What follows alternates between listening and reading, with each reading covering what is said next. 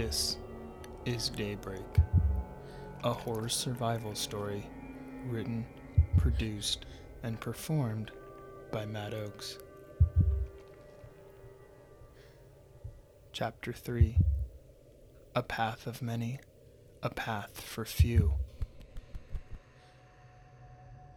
The cruel spank of her gnashing headache had subsided, but suggested more danger than comfort for Alice, who knew she was critically dehydrated.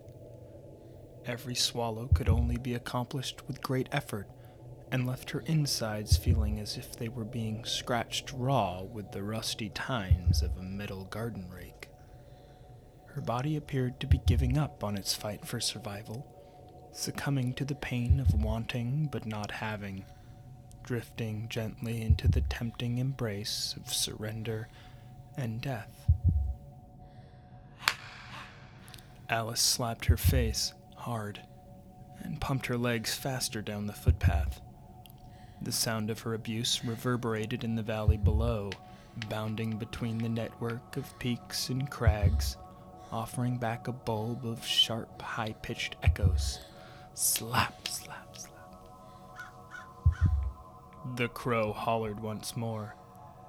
Nestled above Alice in a sparsely decorated spray of stalkless leaves, erupting cuckoo like from the deciduous tree and scanning Alice with judgment, the crow stared, reprimanding her with the midnight marbles that were its eyes. Its bore was unbreaking and unsettling. A garnish of maroon crust caked the crow's unblunted bill, in grim contrast to its otherwise oily, inky onyx plumage. Dried blood, no doubt. Hopefully not from her former companion. Alice turned from the bead of the crow's gaze, failing to distract her thoughts, which shifted to her companion and his missing head once more. She failed to draw her mind away from the barbarity of his beheading and questioned the logistics of the divorce of crown from carcass. Was the separation performed post mortem, or was it the cause of death? She shuddered, neither option providing any comfort. The lingering mystery of the absentee head remained an unshakable hitchhiker in her brain, front of mind and impossible to rattle. But Alice pressed on, and the crow followed in turn. Away from the deluge of clammy morning mist, Alice found shelter from the wind and parching sun among the increasingly taller trees. The footpath began to lead her through, their reach growing from knee high saplings to towering columns over the stretch of few miles. Alice's tongue slapped and circled around her cotton mouth, desperate for the smallest reprieve from her thirst, hoping the mist had left a thin coat of dew to at least simulate drink. But she found herself with no such luck. Desperation chimed red alert signals through every single screaming synapse in her defeated body, pleading with her to find a water source at any cost. She almost wished she had searched the mountaintop for any supplies, but had made the mistake of prioritizing her emotions. You fool. She critiqued herself aloud, surprised at the hoarse timbre of her voice. You could have drank their blood. A voice whispered inside Alice, who rejected her own gross desperation with sickened judgment. The unrelenting crow's scream intensified, directing Alice's attention west once more.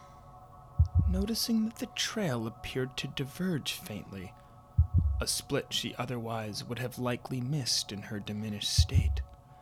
Tracking down a sketchy pass that ran tangent to. Could it be what looked like the dried up remains of a riverbed?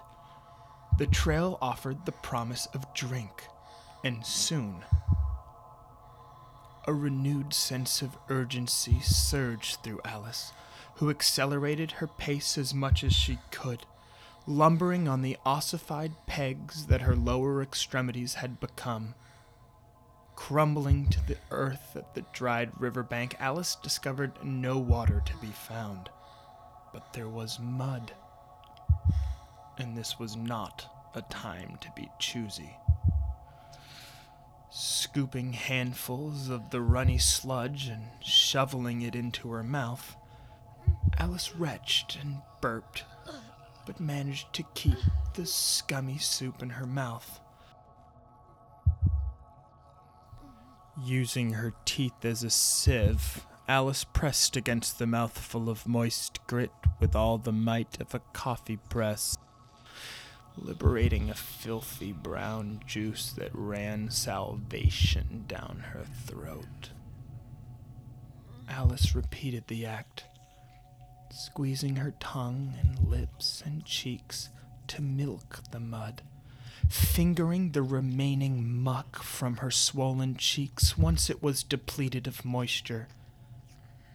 Fighting back the urge to vomit again, Alice knew that such a relapse could prove deadly. She sucked at the mixture to keep her thirst further at bay. Continuing the process of straining the swampy potpourri through her teeth, Alice stopped only when her stomach became swollen and hard to the touch. She felt sick, and the treetops began to spin above her. Lying on her back, Alice's mind subsided.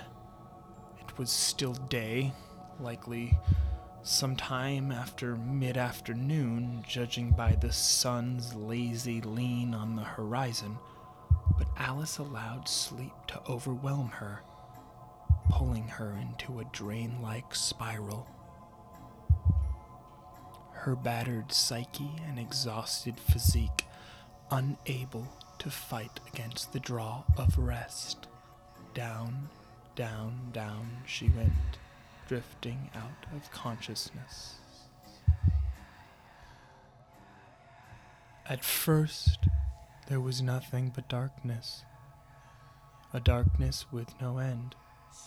Singular and unblinking darkness. Alice had no eyes to see the darkness, but felt it surround and burrow into her.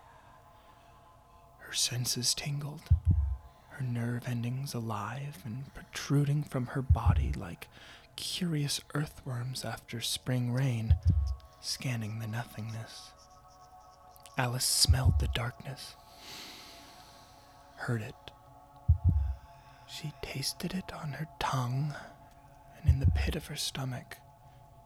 Even if there were light here, it would be swallowed up like a lantern, tossed into the event horizon of a black hole. The darkness was total, and Alice was nothing against it. She noticed she was not floating but falling through the darkness, accelerating as if she had crested the peak of a roller coaster and was now barreling through the bottomless black to an inevitable corkscrew, going faster and faster and faster. Velocity demands a fixed object to judge its speed, and this Alice did not have, but she knew she was moving faster than she ever had before faster than any car or train or plane. Her eyes began to reshape themselves, emerging like pockets emptying themselves, and in the distance she could make something out a form, a shape, something defining itself against the fudge that enveloped everything else. As she drew closer, Alice realized the figure she spied was her and not just one of her, many. Too many to count. Infinite versions of her stretched on, the blackness giving way to this endless expanse of Alice's that stretched around the globular mass she was falling towards.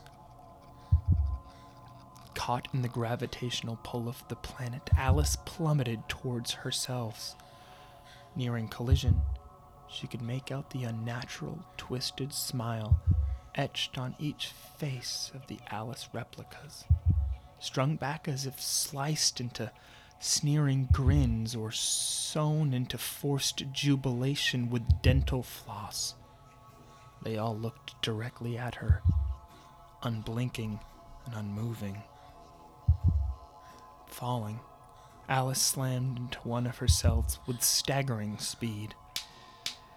Rather than explode into a spray of extremities and blood, her consciousness split and shifted into the new Alice, who in turn fell and slammed into another nearby Alice, splitting and shifting and splitting and shifting like a time lapse of a virus totaling its host.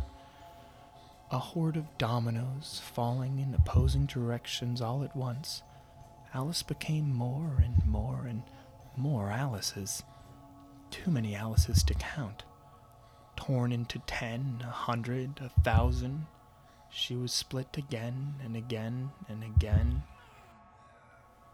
toppling helplessly into the next row of fleshy paper chain, an accordion of Alice that knocked into more selves, expanding their breath exponentially.